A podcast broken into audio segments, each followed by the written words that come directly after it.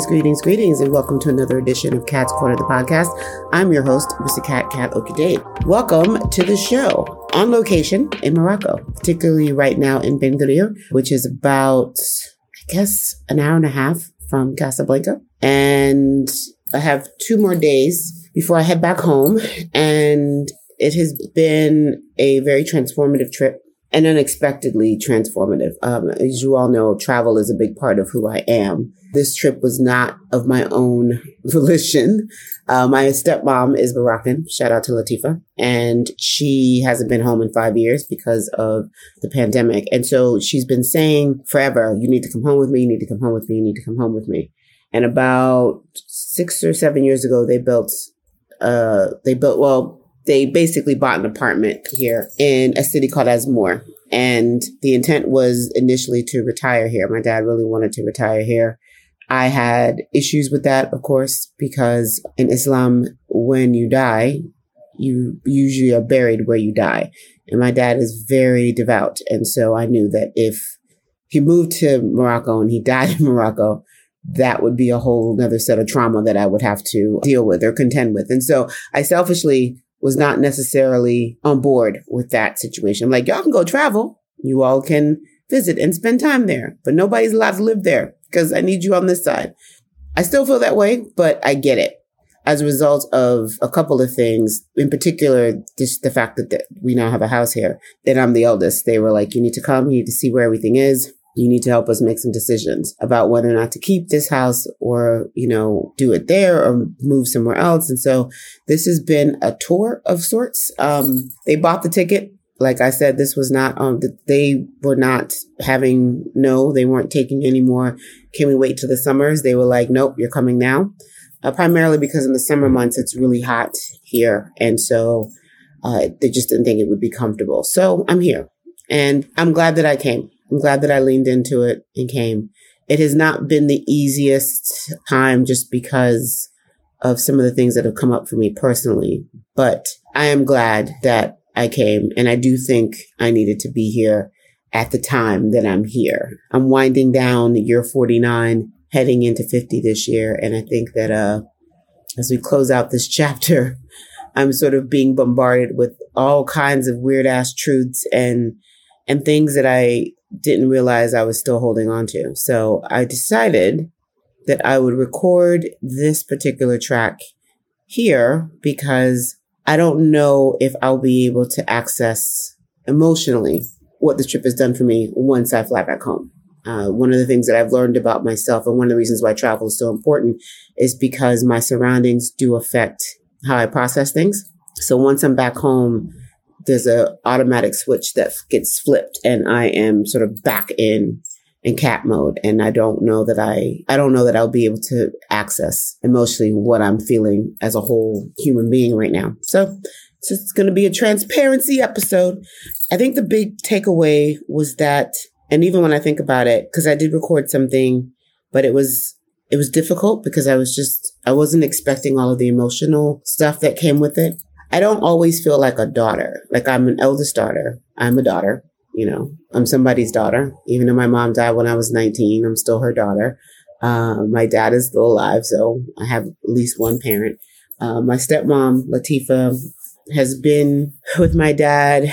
I'd honestly a better part of a decade. I don't. I, I would be lying if I said I knew. I just feel like I know she wasn't the immediate second wife. She's technically the third wife, but she's she's occupied the longest amount of space. And she's always referred to me as her daughter. Like when I go to the house, you know, there's tea and there's food and, you know, it's like, I miss you. Where have you been? Why don't you call your mother? And all of these things. Analytically, I understand what she's saying and I don't have a problem with it. You know, it's what it is. But I am also weirdly the matriarch of my family and have been so since my mom died. So a lot of the big decisions, a lot of the familial stuff goes through me. My dad is always checking in with me on these things. Like I know where the will is and I know what's supposed to happen. And, you know, I'm here now in Morocco making these decisions with them because I'm, I'm the matriarch. And at the same time, I am, you know, a daughter. So when I got here, I was a little stressed because when I got off the plane, you have to go through, you know, immigration and all that. And so I expected when I got out of the, you know, into the, the arrival section that they would be there. Where they pushed us to go out, I went, I just followed the, everyone else. And so I was standing outside looking for them and they weren't there. And I have to say, I was immediately like I felt like something had like come into my heart and like scooped it out. And I was, I was actually quite shocked because I was like, well, they have to be here because I don't know where I'm supposed to go. Like I've been to Morocco before, but I don't know where in Azemmour they live. Like they, they gotta be here. So I'm like, well, they're probably just running late. The plane did land early. It's fine. And as I'm waiting, I'm being bombarded with, sister, you need a taxi. Ma'am, do you need a taxi? And you know, when you travel to countries and you are obviously not from there, what happens is you sort of get bombarded. People always, this is, this happens all the time. It's not really a big deal. But in this moment, I just felt like you guys got me out here by myself. There's nobody here. And I just felt really alone. It was the weirdest over, it was overwhelming sensation. And I was just so, I was sitting in this moment of disappointment because I was like, why would they have me out here and no one is here? And part of this is because I'm that person that when you come to home, if I'm picking you up, I try to get there early so that I'm waiting for you. So that, you know, I believe when people travel, there's something special about people waiting for them. It's, I'm old school. You know, I come from an era when you used to be able to go through security with whoever you were, whoever was leaving so that you could say goodbye at the gate and you could meet them at the gate. Like, I, so there's something for me very much about people being that being there so that when you get when you land your people are waiting for you. Um, and i've had that before where people have just been there waiting for me. And it just it feels good to have people waiting for you when you get off the plane. So i'm standing there and all of this stuff is going through my head. I'm in my feelings. And um, then all of a sudden i see my dad strolling in the street. I was like dad and at this point, enough people have come to ask me if I want a taxi. I'm on my phone. I'm leaving messages like, Hey, I'm looking for you guys. Where are you? You know, what's happening? And so they're all watching me as I have this internal meltdown and I'm got this scowl on my face. And then my, I see my dad strolling around and I throw up both my hands. I was like, dad, and he looks over and he starts laughing. And apparently they were on a different side. He's like, I'm glad I found you because your stepmother has been yelling and screaming at me about how I left, you know, you got my daughter out here by herself. She doesn't know where she's supposed to be going. Why, you know, you need to go find her. Like it was a thing. He had gone off to look for a bathroom and he just ended up strolling by that entrance. And when I, when he takes me to where they are, they're literally around the corner. And because I would never have thought to go to move, I thought that was the only exit. I stayed where I was. So I immediately like have like this internal dialogue, like you thought they forgot about you. Like you have to calm down. What's really going on? And so, you know, I see her and she's all hugs and screams and I get to meet Mehdi, who is, um, so there's a lot of names. Saida is a Latifa's sister. So she's technically my step aunt and she's like, this woman is amazing. And Mehdi is her son and Mehdi is the reason why she stayed, you know, she continues to stay in the country, even though she is, um, she has a green card. Uh, this is like her baby. It's her only child. And there's a whole bunch of stuff with that, but I've never actually met him. I've seen pictures of him. I've talked to him on WhatsApp when he was like a kid, but now he's 15 years old. So he's, you know, he's almost a grown man. And so he's adorable, you know, thin little growing into his body, really tall, just just adorable. And so we get in the car and we ride. We ride to Azemmour. Saeed is there. And as I'm coming up the stairs, uh, their neighbor who knows that I'm coming is like singing and dancing. She's got dates and, and milk, which is a tradition um, in Morocco where that's how you're greeted when get when people arrive. They, there's dates and milk. And she's singing, and I mean, it's just it's this overwhelming amount of just this rush of love. Like people are just genuinely excited. And I haven't seen Saida like physically in real life in about three years. So it was just really good to see her. You know, we, we get into the house and we're, we're there and I'm being told, okay, so you have to go meet your aunt here. There's cousin cousins. We, we have a lot, we have a lot of things. There's a lot of people that want to meet you. They're excited that, you know, they can't wait to see you. There's like a whole like there's clothes that have been made there is food that is being prepared like it's a whole thing my dad was like you my dad says you would think Michelle Obama was coming the way they've been planning for you. He's like, you, you, he's, he was like, I didn't get this kind of welcome. It's, it doesn't even make any sense the way that they are cleaning and, and, and changing things around. And, you know, they're doing all of this because you're coming. And it just hits me like a ton of bricks. You know, I'm sitting here taking it all in. And um, at some point, they go out to do something, and I'm I'm by myself, and I'm like, oh shit, I'm a daughter. Like I'm actually a daughter. I'm here to like, yeah, there's some things that I need to do, but in this moment, I realized that I haven't felt like a daughter in a long time. And this is me tearing up a piece of paper because, like I said, this has been really emotional. So it is, it, it's, it's a moment of clarity that has sat with me for like since the beginning of this trip. So I came in on like the, the 10th and today's like what the 19th and it's still sitting with me. And it's, it was really hard to keep like a, a straight face. You know, the time that, you know, they were away and I was by myself in the apartment, I, I was able to kind of, you know, work through some things and like have my little teary eyed moment. I actually recorded something that I'm probably going to insert into the recording so that you can hear it once I figure out how to take it off my phone. and it changed me. Like it just, I was like, you know, she calls me her daughter. I don't always feel like a daughter. And I don't know if that makes sense. I just know that's the only way that I can articulate it. Like I often feel like I am running a small kingdom with my family I don't necessarily feel like a daughter per se. My dad really does defer to me and we have like he's my dad. I call him Pops. I don't call him by his first name or anything, but we do have a relationship that is more like a partnership. And so while we have these, you know, we'll have these moments, there is a way that we operate lovingly as partners and not necessarily, I don't always feel like I'm coming to him. And, you know, it could be my conditioning around what I think parental love is supposed to feel like. So I don't know. I, I'm, I'm happy to put it on myself. But in the space of, of holding down the emotion and trying really hard to kind of just be present, it was hard. Those first couple days was really hard. And then at some point we leave Azemmour and we go to Settat. And that is where another set of sisters and, and nieces and cousins live. And I have to say, Morocco is a beautiful country. And my dad is like OG with this. He's rented a car and we are literally driving all over, you know, God's kingdom as it were, because, you know, from Azemmour to Settat, it's about an hour and some change. And my Latifa and Pops are like, if they were a rap duo, I would call them the Parentos because the way these two go at it about directions, about where things need to go, it's, it's, it's insane. So part of me is trying really hard to sit in this daughter space. And at the same time, like you two kids are getting on my nerves, like with this arguing, this back and forth about directions. Can we just GPS it or can we just do this? Let's solve this problem. Latifa's hype because she's home and, you know, my dad is like driving and he wants to be in control of this. And so I'm watching these two and I do feel like the parent.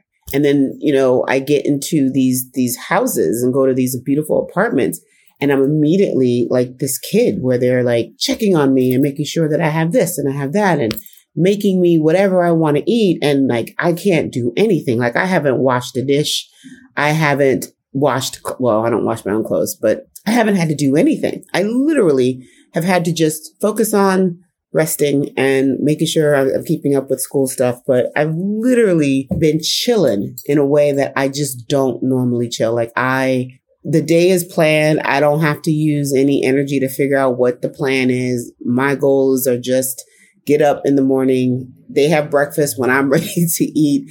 I come out today is like the, one of the first days where I've been able to kind of sleep in and they went off to do other things. And, you know, before I left, here's your tea. Here's your, here. I mean, so at some point, if you go to my IG, you'll see in that first couple of days, the spread. Like, I don't know how people survive, to be honest with you. I would be so tired all the time with as much food as is being consumed and as much food that has been plied into me while I've been here. It's just, it's amazing. And it's not a simple, hey, here's a few things. The whole table is covered in everything from olives to different nuts and pomegranate and breads. Like breads are a big thing here. And so these are, and these are not breads that you buy at the store. Like everything that I have eaten while I've been here has been freshly made. So every morning I'm waking up to freshly made msemen, which is like my favorite. Like msemen and honey is like my thing. And msemen is this flat bread that's layered and it's just amazing. And it's like, oh my God, it's, it's life giving, but it's made fresh. I mean, they are out here with the flour and, and the seeds and it's just, it's a beautiful expression of love. And it's how they, it's, it's their love language, you know? So if you don't eat, you're insulting people. If you don't eat enough, they're concerned. And so, you know, for a while, it was just hard because one, I'm not used to eating this much, but two, they are eating breakfast, lunch, and dinner. There's always tea. Tea is a big part of this. Tea is, you know, how you break fast. Tea is how you get up in the morning. Tea is life. And so it's just, it's this, this, this whole out, it's just this amazing culture that's very rich with, um, with sort of family. And so even the way that their furniture is, is set up. And one of the things that I haven't done yet that I will be doing is taking some more pictures of just the what the inside of these homes look like. These very, you know, whether there are homes, standalone or apartments, everything is this sort of U-shaped square furniture, uh, these long benches of cushions and, and pillows. And the idea is that it's meant to accommodate a lot of people. And so there's often in, in every home, there's often these low tables with wheels. And so when it's time to eat, when it's time to have tea, wherever you're sitting, this table can be brought, you know, can be wheeled close to you and you can eat. Um, you sleep on these couches as well. So when it's time for bed, um, if you have multiple people, like we went to Rabat to visit a friend of my dad's and, and Latifa's, and I want to say there might have been 10 people, 12 people staying in the house. And when it was time for bed, you know, sheets were brought out and everybody just copped a space on these. I mean, this house was, it was stunning when you walked in. There's like the master living room and then there's the setting room and then upstairs is another sitting room. And it's, it's a really fascinating culture and the way the furniture and their inside structures work and operate to accommodate multiple people is, I think, the thing that I absolutely love the most about what I've seen in Morocco. Uh, I haven't done a lot of the continent outside of Nigeria and South Africa, Morocco. I've only really visited three, you know, African countries. And so I'm always looking for what the aesthetic is of a particular country. And Morocco definitely has an aesthetic that is, that functions around family, around community. And it's beautiful. It's absolutely beautiful. You're all on top of each other, but you have space. And, you know, laying down and relaxing and being in repose is a big part of it. There's there's different modifications and iterations on how the setting can be. And I'll actually take pictures of Saida's house because Saida's house is amazing. And she's got this amazing eye. So she's already created this, uh, she's already done something a little different that I've never seen before. Um, in, in all the different settings that I've been in when it comes to Morocco. Not to say that I'm an expert, but this was unique. I had not seen this. And she was like, yeah, I wanted to do something different. So the feeling of family, the, the feeling of, of kinship and just the love has been so, it's just been overwhelming. And I think by the time we got to Settat, which is where her older sister, Khadija, Auntie Khadija lives, I was at a point where I just, I couldn't, I was having a hard time keeping it together. Like, I don't think anybody noticed, but I, on, internally, I felt like I was coming undone. And so my dad, you know, he's familiar with that house. So he has his own place that he hangs out and everybody just, you know, lets him do his thing. So it's just the women. Um, my stepmom is the only one that speaks English really well. So she's often the translator.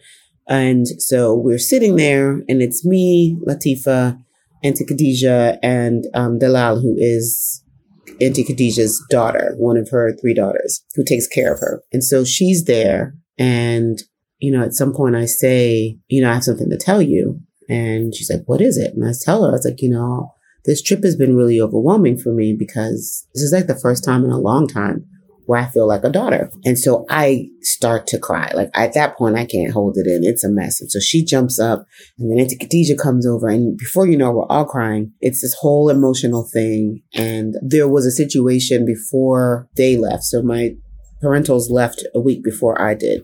And that is partly because there is a very, there's a cultural practice I don't know that it's just Nigerian, but it's it's it's a cultural practice that I'm very and I know I know that they do it in the in India as well, where when a family is traveling, they never travel together. You split up the family, and the idea is that in case something happens, you don't lose everyone at once. So whenever my dad and I are going to be in a similar place, one of us always goes before the other. So in this case, they went ahead of me to get everything straight. And I I posted on Instagram a picture of the back of the truck with all the luggage for the two people that were going initially. And there was a situation where we left a bag. So I went back to get the bag. My brother and I went back to um, retrieve the bag. So anybody's familiar with Greenbelt and knows where Dulles is, you know, that's about a 45 minute to an hour drive. And we did it. You know, I was, I was really determined to get her the bag before she got on the plane.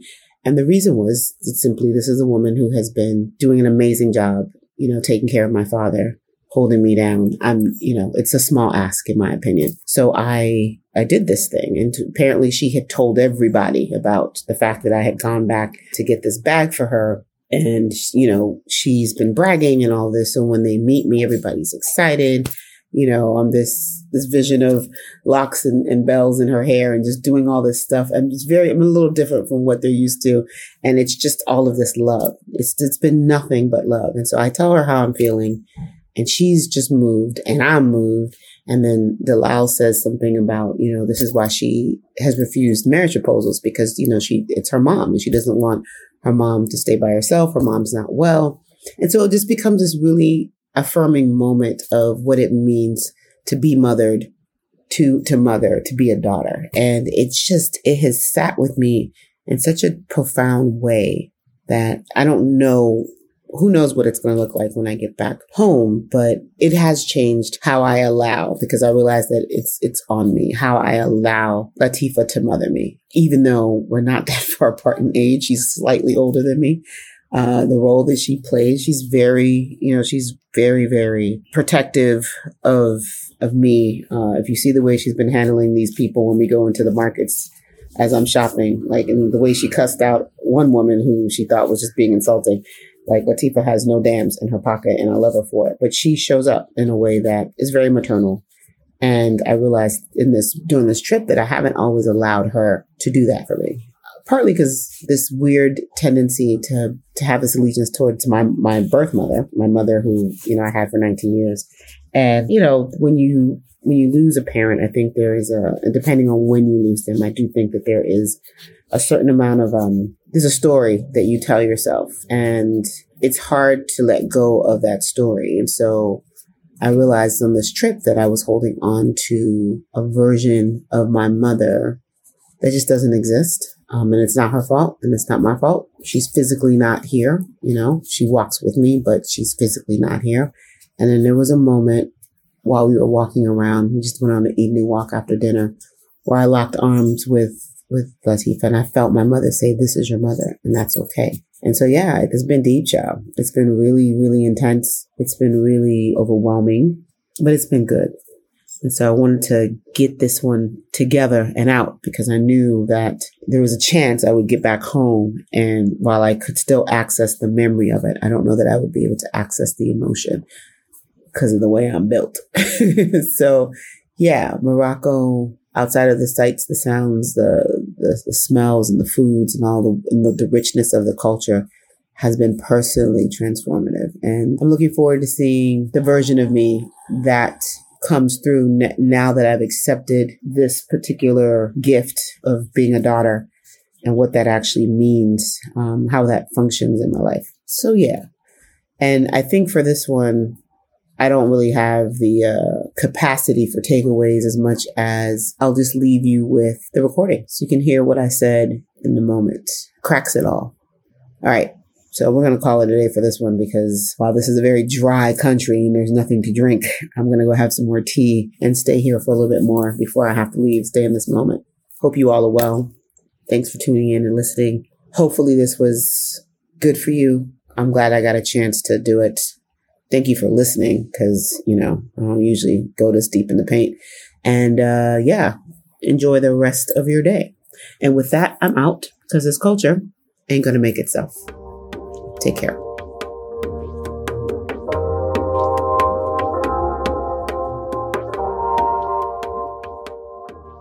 Hey.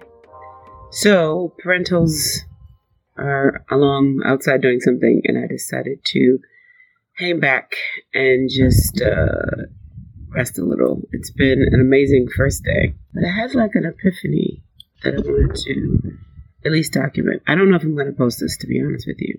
I'm doing this for my own posterity, I guess, just so that if ever I need to be reminded, I have it. So coming to Morocco is really cool. My stepmother is Moroccan, as many of you know, and she really does claim me as her daughter. You know, I I understand it in theory, and I'm a little emotional, but I don't think I realized like how big a deal it was until I got here. Um, her sister Saida, Auntie Saida, is this beautiful woman, super hardworking. Like she apparently set the whole house up before my dad and Latifa got here and, you know, has been busting her ass around the clock to make sure everything is fire and ready to go. She's responsible for that amazing breakfast you saw in the, in the picture, the first picture that I posted once I landed. And I've also now, I'm going on tour, apparently. Um, and I am going to be meeting her other sister and some brothers and some other people. And every time she calls them to tell them I am finally here, like my dad joked, he was like, You would think Michelle Obama was coming the way that they have been cleaning and preparing and waiting for you to get here. And it just made me realize, like, wow, to be claimed in that way. Yeah, I don't think I realized how much I needed to to be claimed in that way. So, yeah, I think it's going to be uh it's already been amazing, and we're only on day two, so I can only imagine what it'll look like by day four, let alone by the end of the trip. But it's been like I've been really in my heart chakra since yesterday because the welcome has been really powerful, but also just that claiming of me has been really just it's, it's done something to me. So I wanted to at least get it down while I had the guts enough to do it um, and not like tuck it in later and forget about it. Well, not forget about it, but just sit on it. So, to all you elder daughters who often feel like you are not being claimed as a daughter and like not, you know, not in, outside of your ability to function, that's what I'm trying to say. Um, I hope that you, if you haven't already, get to experience being claimed as a sheer act of love because it does something. It really does. All right these thug tears is, is really doing a lot right now. But um, yeah, this is just day two.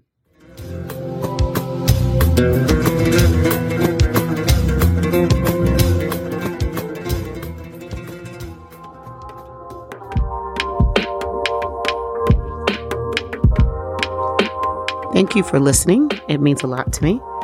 Wanted to let you know that Kat's Korner the podcast is produced by Little Sosa Productions and edited by Aileen Andrada of Your Pod. But if you'd like to follow us, you can check me out at Kat's Korner Co, K A T S K O R N E R C O, on all platforms, and LSP underscore on the go.